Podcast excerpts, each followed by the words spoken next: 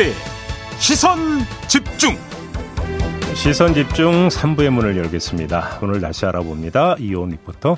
네, 장마가 시작됐죠. 오늘 저녁부터 제주도를 시작으로 비가 내일까지 5에서 20, 내일 새벽부터 오전 사이엔 남해안에도 5mm 미만으로 비가 조금 오락가락하겠고요. 대기 불안정으로 낮부터 저녁 사이엔 강원 남부 내륙 산지와 충남 남동 내륙, 충북, 전라 동부, 경북 내륙, 경남 북서 내륙에 5에서 30mm 가량의 소나기가 오는 곳이 있겠습니다. 날씨였습니다. 뉴스의 이면을 파헤치는 삐딱선 정신. 핵심과 디테일이 살아있는 시사의 정석. 여러분은 지금 김종배의 시선 집중을 청취하고 계십니다. 네, 워낙 유명한 분이라 소개가 필요한 분이긴 한데요. 그래도 소개를 드리면 국민 육아 멘토로 꼽히는 분입니다. 정신건강의학과 오은영 박사인데요.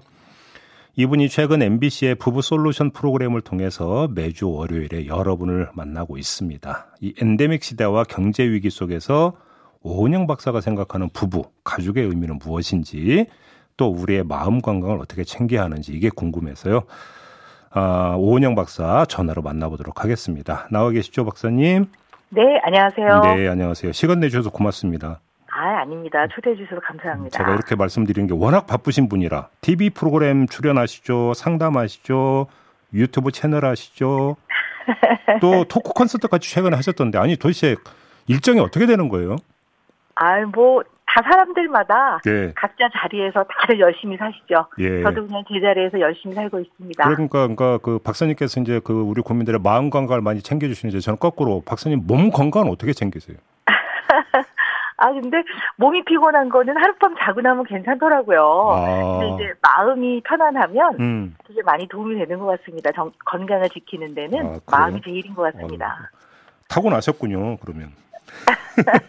아, 그리고 사람들을 만나면요. 네. 그분들이 저한테 주는 어, 에너지와 회복에 힘이 있습니다. 아, 사실은. 아, 아, 네, 아, 감사하게 그렇죠. 생각합니다. 그렇죠. 네. 그게 있나 보더라고요, 정말로. 예. 네. 아무튼 그 박사님이 지금 그 진행하시는 프로그램 이름 뒤에 붙은 부제가 결혼 지옥이더라고요. 네. 아, 이거 너무 과격한 제목 아니에요? 아, 근데요. 네. 아이들이 부모와의 관계도 그렇고요. 음. 부부는 너무 가깝고 중요한 사이인데요. 네. 이 관계에서 좋은 경험이 많으면 같이 있을 때 편안합니다. 음. 그리고 같이 없어도 편안합니다. 어. 근데 이 관계에서 너무 많은 어려움이 있으면 음. 같이 있어도 불안합니다. 네. 그리고 어떨 때는 같이 있어서 더 불행합니다. 그래서 사실은 어, 결혼이라는 거는 우리가 다 사랑해서 결혼하잖아요. 요즘에는요. 네. 그래서 결혼을 하면 혼자 있을 때보다 두 배, 네 배, 여덟 배 더 행복해야 되는데 음. 이렇게 뭔가 마음에 어려움이 있으면 정말 지옥이 따로 없죠. 네. 이제 결혼 생활에 조금 더 도움이 되라고 음. 저희들이 이제 이 프로그램을 준비했는데요. 네. 어, 그래도 결혼 지역 좀 뺀가요, 제목이? 네. 근데 좀 특별히 그러니까 따로 뽑아서 여쭤보고 싶은 게 횟수로는 네. 지금 3년째 우리 코로나 상황을 지금 겪고 왔잖아요. 네네. 이런 지난 3년을 거치면서 우리 사회 그리고 우리 가정 어떤 변화를 네. 겪어왔는지 이걸 좀 정리를 해야 될 것 같은데 박사님 어떻게 진단을 하세요? 근데 장단점이 있는 것 같아요. 음, 이제, 어, 우리가 일생을 살면서 많은 일들을 겪는데요. 예. 이 모든 일들 다 위기라고 얘기하진 않거든요. 음, 근데 코로나는 정말 위기였습니다. 모든 어, 지구인에게 위기였는데요. 예. 어, 근데 또 위기를 겪으면서 더 단단해진 부분도 있는 것 같아요. 어, 우리가 초창기에 왜 마스크를 못 샀을 때도 가족은 줄을 서서 사줬거든요. 예. 그러니까 이 힘들 때 가족이 정말 중요하구나라는 거를 느끼면서 더 단단해진 부분도 있고요. 음, 또 한편으로는 이처럼 서로 힘들 때 의지하고 위로하고 보호를 받아야 되는 사이인데 네. 이 기본적인 게 너무 안 오는 상황에서는 음, 이 가족에 대해서 굉장히 실망하게 되고 음, 또 붙어 있다 보니까 서로가 갖고 있었던 어려움들이 더 많이 노출이 된 거죠. 그렇죠. 그래서 사이가 더 나빠진 경우도 물론 있습니다. 예. 이두 가지가 다 있는 것 같습니다. 음, 흔히, 흔히 이제 그런 지지고 볶는 게 이제 더 많아질 수가 있는 거죠. 네네 맞습니다. 네. 그런데 지금 외국 같은 경우는 코로나로 인해서 이혼이 급증을 했다 이런 외신이 있었는데 근데 우리나라는 네. 오히려 이게 이혼율이 감소를 했다면서요. 아, 네, 이게 뭐 여러 가지로 분석을 해봐야 될 것 같아요. 그래서 음. 단적으로 한마디로 말씀드리는 거는 좀 성급하긴 한데요. 네. 우리나라의 독특한 문화가 이게 명절에 그 원 가족들 그러니까 뭐 예를 들어서 친가나 음, 음, 외가나 음, 음. 친정이나 시댁을 방문을 하는데요. 예. 어, 물론 어쩌다 1년에 몇 번 가는 그 방문이 뭐 그렇게 힘들겠습니까라고 얘기를 하겠지만 몸이 힘든 게 아니라 이 과정에서 마음이 상하게 되는 경우가 참 많았던 것 같아요. 그렇죠. 음, 그래서 음. 명절 이후에 이혼율이 급증을 하는 면이 있는데요. 네. 코로나 위기 때문에 우리가 다 머물면서 집에 어, 아. 방문하는 횟수가 많이 줄었다고 해요. 그래서 그게 아, 이유가 된 것 같기도 하고요. 오. 또 하나는 어, 우리가 이제 코로나 위기를 겪으면서 집에 머물면서 음. 자기 자신에 대해서 많이 좀 생각해보고 내 자신에 대한 고민을 많이 해봤던 것 같아요. 음. 심지어는 청소년 아이들도요, 밖에 나가서 많이 돌아다니면서 문제를 일으켰다면, 코로나 때는 자기 자신에 대한 고민을 많이 했다고 합니다. 어허. 그래서 나는 누구이고, 나는 왜 이런 것에 갈등을 겪고, 음. 뭐 이런 고민을 많이 하면서 모든 사람들이 좀 자, 기 자신한테 초점을 좀 맞추게 된 것 같아요. 네. 그러면서 이 부부의 갈등도 사실은 상대방이 왜 그래? 왜 나한테 이걸 안 해줘? 보다는 나한테 이런 면이 좀 있구나라는 걸 깨닫게 되면 훨씬 더 이 갈등을 줄여나갈 수가 있거든요. 음. 이런 것들이 좀 영향을 미치지 않았나라는 생각도 합니다. 그렇군요. 근데 이제 큰 틀에서 보면 사실 어쩌보나 가장 아픈 기억이 IMF 때 그 사회 네네. 위기, 국가 위기가 가정으로 고스란히 전가가 돼서 가정이 파탄난 경우가 되게 많았잖아요. 네네, 그러니까 맞습니다. 이런 사회 위기가 가정 위기로 연결되지 않게 하는 이 그 방책이 참 중요한 것 같은데 어떻게 해야 되는 거예요?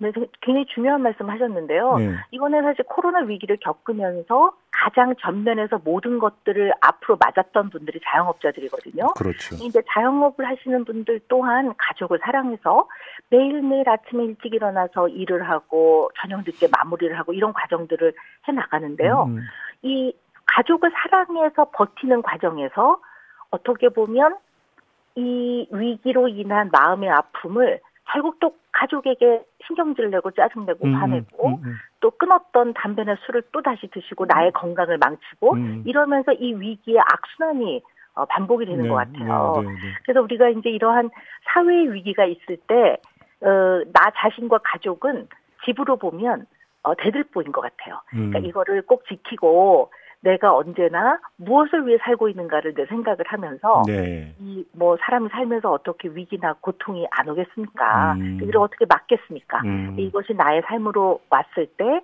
어느 만큼 받아들이고 이것을 어떤 방식으로 해석하느냐만이 내가 결정할 수 있는 것 같아요. 음. 그러니까 이것들을 잘 결정을 해나가고 나를 지켜나가고 이 사랑의 과정에서 나의 가족에게 오히려 화살이 돌아가지 않도록 하는 것이 가장 중요한 것 같고요. 무엇보다도 내 자신의 건강을 지키는 것이 가장 기본인 것 같습니다. 그러게요. 근데 이제 코로나 블루라는 말도 생긴 것처럼 저그 우울증으로 이제 연결되는 경우가 있는데 지금 조사를 보면은 우울 위험군이 코로나 이전에 비해서 5.7배 그러니까 증가했다 이런 지금 통계가 있더라고요. 네네. 이때는 어떻게 대처를 해야 되는 거예요? 그뭐 인간은 결국 어 사회적 동물이고 사람과의 사이에서 상처도 물론 받지만 사람과의 관계에서 위로도 받고 보호도 받고 여기서 힘도 얻어가는 것 같습니다. 예, 예. 근데 이제 코로나로 집안에 머물면서 이제까지 오랜 기간 동안 인간이 지속해왔던 삶의 형태가 많이 바뀌면서 음. 그런 어떤 우리를 어, 회복시켜 나가고 지켜 나갔던 음, 자원들이 많이 끊겼던 것 같아요. 음. 근데 이제 이번에 제가 결혼 지옥 오년 리포트 결혼 지옥을 하면서 또 가장 크게 좀 생각했던 것 중에 하나는 가장 중심이 되는 인간관계의 핵심은 가족이거든요. 네. 그리고 부부이거든요. 음. 이것을 다시 좀 회복을 시켜봐야 되겠다라는 생각을 음. 하게 됐습니다. 음. 그래서 어쨌든 이 애착 관계를 유지하는 부부, 가족은 어, 인생의 대화를 해야 되고 마음을 위로해야 되는 관계라는 거를 정말 잊지 말아야 될 것 같고요. 그러니까. 여기서부터 우리가 이 위기 3년 동안 겪었던 많은 어려움들을 음. 차곡차곡 다시 회복을 시켜나가는 그런 과정이 필요할 것 같고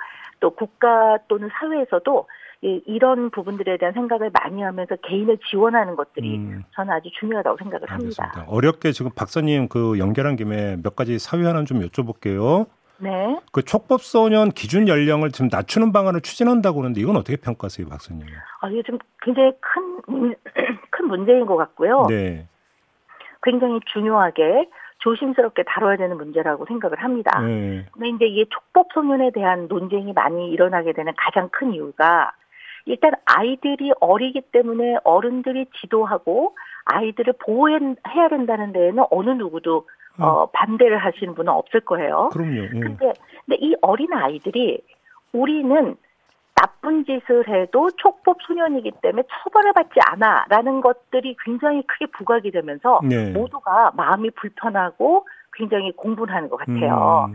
근데 이제 우리가 꼭 생각을 해봐야 되는 거는 이 촉법 소년 제도가 만들어진 배경 안에는 첫 번째는 아이들이라는 것을 고려하고요. 두 번째는 아이들은 아직 어리기 때문에 반사회성이 그리 고정되지 않았기 때문에 얼마든지 음, 음, 음. 교육과 교화로서 아이들이 바뀔 수 있다고 생각을 하는 거고요. 예. 그 다음에 어, 이 연령을 1년 낮춰도 결국 범죄율이 줄지 않더라라는 음. 거거든요. 음. 그래서 이걸 꼭 고려를 해야 되는데 그래서 사실 인과응보라는 응보주의의 어떤 사법적인 처벌 음. 제도와 아이들을 어, 회복을 시키고 화해를 시키는 이런 사법 제도에서 우리가 어떤 걸 택해야 되느냐라는 음. 건데 사실 이 두 가지가 어, 어떻게 보면 별개의 개념이라기보다는 조화를 이루어야 되는 개념이라고 생각이 들어요. 네. 근데 이제 우리가 통계를 보면요. 아이들이 평생 동안 어린아이가 범죄를 저질러서 평생에 걸쳐서 재범을 하는 이율은 6.8%밖에 안 된다고 합니다. 음, 음. 그러니까 나머지 90%는 결국 가정과 사회에서의 여러 가지 어려움 때문에 생겨나는 문제들인데 네. 결국 아이들을 교화시키고 교육시키자라는 입장은 이 90%를 보호하고 얘네들을 다시 사회에 음. 재사회화시켜서 그래도 사회 안에서 올바르게 살아가는 사람으로 만들어 보자라는 데 초점을 맞춘 것 같아요. 예. 근데 이제 가장 중요한 거는 이 촉법 소녀는 어른이 아이들을 제대로 교화시키고 지도한다는 거 굉장히 중요하게 생각하고 있기 때문에 음. 촉법 소년의 부모가 굉장히 중요한 것 같아요.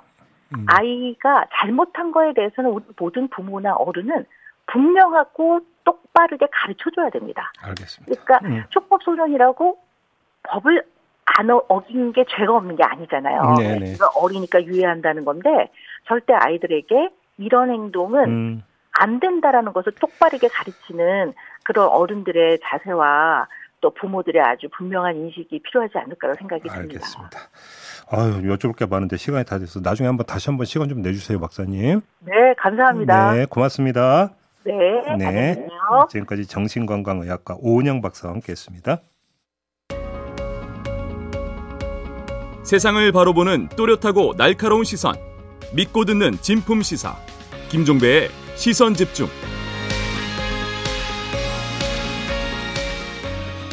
네, 앞서 2부에서 하태경 의원과 인터뷰를 통해서 서해 공무원 피살 사건에 대한 국민의힘의 의혹 자세히 들어봤는데요. 이번에는 더불어민주당 윤건영 의원 연결해서 어떻게 바라보는지 좀 들어보도록 하겠습니다. 나와 계시죠? 네, 구로울의 윤건영입니다. 네, 안녕하세요, 의원님. 일단 이 문제가 지금 와서 다시 그 문제로 부상한 이 현상은 어떻게 받아들이고 계세요? 우선 많이 아쉽습니다. 아, 음. 정부가 이제 문재인 정부, 전임 정부, 문재인 정부를 흠집내기 위해서 국가 안보 정보를 정략적으로 하려고 하고 있는 것은 아닌지라는 음. 의심을 갖고 있습니다. 아, 그래요. 그래서 이 질문을 드렸더니 하태경 의원은 이게 2년 동안 미뤄오다가 결국은 이거 이번에 발표한 거 아니냐. 그러니까 갑자기 튀어나온 게 아니다. 이런 취지로 이야기를 하던데요. 어, 당시 국민의힘 의원들이 그런 문제 제기를 전혀 하지 않으셨습니다. 그리고 음. 우선 어, 당시에는 월북 여부가 그렇게 큰 쟁점이 되지 않았고요. 당시 음. 핵심 쟁점은 음. 대한민국 국민이 억울하게 북한군의 총격에 피살되었고 음. 그에 대해서 우리 정부는 신속하고 강력한 대응을 했고 아울러서 국회도 여야 할 것 없이 대응 조치를 했다라는 예. 거고요. 예. 어, 그런 과정을 통해서 이례적으로 김정은 위원장의 사과 메시지 물론 음. 그게 충분하지는 않습니다만 네. 있었던 걸로 보여집니다. 만약에 네. 우리가 허술하게 대응했다면 그런 상황이 벌어지지는 않았을 거라고 생각합니다. 알겠습니다. 지금 그 진실 공방이 벌어지고 있기 때문에 몇 가지 좀 집중적으로 질문을 드려볼게요. 일단 우상호 비대위원장이 어제 당시 첩보 내용을 국방위와 정보위 여야 의원들도 같이 열람했는데 그리고 월북이나라고 국민의힘 의원들도 이야기했는데 이제 와서 왜 이러느냐 이렇게 이야기를 했는데 조금 전에 네. 하태경 의원은 열람한 적이 없다. 그냥 그 보고를 잠깐 받았을 뿐이다. 그리고 보고 내용에 월북이라는 그 내용이 있다라는 정도만 보고 받았다. 이렇게 이야기를 했거든요. 이거 어떻게 된 겁니까? 어, 당시 국방위와 정보위에서는 음. 소위 말하는 SI 정보라 그러죠. 예. 방금 말씀하신 SI 정보를 어, 보고를 했습니다. 음. 아, 보고를 했고 그 보고라는 내용은 저희가 당시 기준이 우리가 가지고 있는 정보를 국민 알 권리 차원에서 투명하게 하자라는 차원에서 소상하게 보고한 걸로 알고 있습니다. 그러니까 그래서 첩보 보고서는 이런 내용 자체를 열람을 한 건 아니다 이 말씀이신 거예요. 보고를 네. 했다. 예. 보고를 했고요. 예. 그리고 그 보고 내용과 의원들의 내용은 비공개 회의록에 남아 있습니다. 음. 그 비공개 회의록을 보면 음. 누가 거짓말을 하는지 알 수 있을 거라고 생각합니다. 자 그러면 이때 그 첩보 그러니까 보고 내용에 월북이라는 내용이 분명히 들어가 있었습니까? 우선 그 말씀드리기 전에 당시 해경이 발표한 네. 월북 의도를 판단하게 되는 근거 네 가지가 있습니다. 예. 첫 번째가 피해자가 구명조끼를 입고 있었다. 음. 그리고 두 번째가 북한이 피해자 인적 사항을 비교적 소상하게 알고 있었다. 음. 세 번째가 북한이 월북 의사를 표명한 정황이 있다. 음. 그리고 네 번째가 당시의 해류를 분석해 보니 인위적인 노력 없이는 그곳까지 갈 수 없었다. 이 네 가지거든요. 예. 그런데 지금 문- 윤석열 정부는 월북 의도를 인정할 만한 증거를 찾지 못했다라고 했지 않습니까? 음. 그렇다면 음. 왜 그런 판단을 했는지 제가 앞서 설명드린 이 네 가지 근거 중에 어떤 것이 잘못되었는지 설명이 필요하지 않겠습니까? 예. 그런데 그런 설명은 단 1도 없이 오로지 증거를 찾지 못했다라는 음. 말만 되풀이하고 있습니다. 이 말은 팩트는 그대로인데 판단이 다르다라는 이유거든요. 그럼 음. 왜 판단이 달라지는지 이유를 밝혀야 된다라고 생각합니다. 어, 지금 의원님이 이제 4대 근거를 말씀하셨는데 네. 조금 전에 하태경 의원은 오히려 4대 의혹을 제기를 했어요. 뭐냐면 네. 그때 당시 이제 도박 빚이 있다고 발표를 했는데 도박 빚이 거의 두 배 이상 부풀려서 발표가 됐다는 점 하나. 그 다음에 두 번째는 정신적 공황 상태에 빠졌다라고 발표를 했는데 이때 그러니까 오히려 정신적 공황 상태에 빠졌는지 안 빠졌는지는 발표 후에 오히려 의뢰를 했다. 세 번째 어, 조류 부분 관련해서 이때 조류가 그- 그- 이쪽으로 흘렀다가 아니라 일반적인 어, 이야기였고 그때 기상 상황에 따라서 달라질 수 있었는데 이건 반영이 안 됐다. 그리고 네. 마지막으로 방수복을 입으라고 평소 그 이분이 이렇게 이제 그 신입들에게 강조를 했는데 본인은 방수복을 안 입고 있었다. 요 네 가지를 제기를 했는데 이거 어떻게 봐야 되는 겁니까 그러면? 하태경 의원이 이야기한 것은 비본질적인 내용 같습니다. 음. 첫 번째 도박빚, 두 번째 예, 그분의 정신적 공황 상태, 예. 공황 상태라는 것은 음, 당시 해경이 발표한 판단 근거 어디에도 들어가 있지 않습니다. 음. 아 도박빚 그- 얘기는 있지 않았었나요 그때? 아닙니다. 그 도박빚이라는 것이 월북 의도를 인정할 만한 판단 근거에 넣지 않았습니다. 아, 다만? 정황이 그렇다라는 거고요. 예. 어, 하태경 의원은 본질적인 문제, 핵심 문제에 대해서 이야기를 하셔야 되는데 음. 계속 비본질적인 것으로 뭔가 음모가 있는 것처럼 음흠. 이것과 이것이 이상하지 않냐라는 식으로 이야기를 하시는데요. 네. 그런 내용에 그러면 구체적인 팩트가 뭐가 새롭게 발견됐다든지 음. 달라졌다라는 가 제시가 돼야 되지 않습니까? 네. 그런데 그런 건 전혀 없이 오로지 정치적 주장만 하고 문재인 정부를 흠집내기 위해서 놔주고 있다라는 말씀드리고 싶습니다. 알겠습니다. 그럼 한번 이렇게 여쭤볼게요. 그 SI라고 하는 특수정보 있잖아요. 네. 그거를 뭐 국민 전체한테 공개하는 게 문제라면 해당 그 국회의원이나 이런 사람들한테 제한적으로 공개할 수는 없는 겁니까? 어, 저는 SI 정보가 공개되는 것은 그렇게 바람직하지 않다고 생각합니다. 이 부분은 여야를 떠나서 국익에 부합하지 않습니다. 정보 자산이라는 건 한 번 공개되면 예. 그 가치가 현격히 훼손됩니다. 그렇지 음. 않겠습니까? 이 정보가 어디서 입수됐는지 출처를 알 수 있다면 음. 적은 그 정보 출처를 다시금 개선하려고 하지 않겠습니까? 그래서 음. 공개하지 않는 게 원칙입니다. 다만 SI 정보 같은 경우에는 여야 합의가 필요한 게 아니라 정부 여당이 판단할 문제입니다. 음. 정부 여당이 마음먹고 공개하면 될 일입니다. 잠깐만요. 그런데- 의원님 그럼 잠깐만요. 그 SI라고 하는 것은 지금 대통령 지정 기록물 이런 것도 아니기 때문에 윤석열 네. 정부가 판단하면 뭐 제한적이든 뭐든 공개할 수 있다 이 말씀이십니까? 맞습니다. 음. 대통령 기록물은 여야 아, 기준이 있고요. 뭐 네. 3분의 2 이상 그리고 네. 고등법원의 판결 등의 기준이 있습니다만 SI 정보는 정부 몫입니다. 음. 민주당한테 물어볼 게 아니고요. 어. 본인들이 음, 음. 공개하면 될 부분입니다. 그런데 네. 한심한 것은 네. 지금 여야가 거꾸로 갑니다. 음. 앞서 말씀드린 것처럼 SI 정보는 공개되는 순간 가치가 훼손되고 심각한 피해가 있- 있기 때문에 음. 야당인 민주당이 공개하자고 해도 국민의힘이 반대해야 될 텐데 국민의힘이 오히려 정략적으로 공개하자고 하고 있습니다. 음. 만약에 예, 그런 SI 정보가 공개되었을 경우에 국민의힘이 감당이 가능하겠는지 저는 묻고 싶습니다. 근데 한번 제가 이건 그 잘 몰라서 드리는 질문일 수도 있습니다만 네. 지금 국내 언론에 그게 통신 감청 정보다라는 보도까지 나온 마당에 그러면 네. 설령 공개를 하지 않더라도 북한군이 아 이게 어디서 감청 뭘 감청했는지는 얼마든지 북한군 입장에서도 추정할 수 있는 거 아닌가요? 어, 당연히 추정되었기 때문에 지난번에 2020년 9월에 예, 예. 국방위와 정보위에 군 당국이 보고를 했을 때 음, 국민의힘 의원 일부가 그 내용을 공개했지 않았습니까? 음, 음. 그래서 상당히 비난을 받지 않았습니까? 예. SI 정보로 유- 유추되는 부분들을 공개해서 음. 비난받고 그 해당 의원들은 나는 공개한 적이 없다라고 오히려 발뺌하지 않았습니까? 예.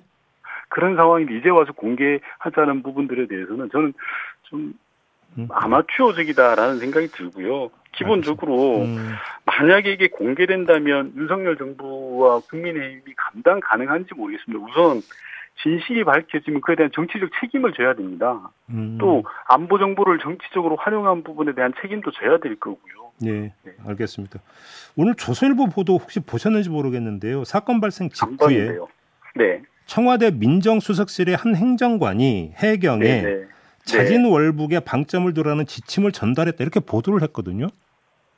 죄송합니다만 저는 조선일보 보도를 안 봐가지고 뭐라고 말씀드리기는 어렵습니다만 예, 해경 수사는 진실 규명을 위한 독자적 영역이라 예. 청와대가 관여할 부분은 아니라고 생각합니다. 음, 그런 일은 있어서도 안 되고 있을 수도 없다라는 말씀드리고 싶은데요. 네, 그게 저는 일종의 뭐 지금 국민의힘에서 짜맞추기 수사라는 식으로 몰고 가는데 프레임을 음, 음, 음. 그럴 이유가 하등 없다고 봅니다. 월북 판단이 중요한 사실이 아니었습니다. 당시에는 핵심 쟁점이 아니었기 때문에 예, 월북 의도를 갖고 있든 아니든 음, 정부가 주장할 이유가 전혀 없습니다. 음, 앞서 말씀드린 것처럼 당시 국민의힘 의원들도 국회에서 보고를 받고 그런 문제 제기를 전혀 하지 않았고요.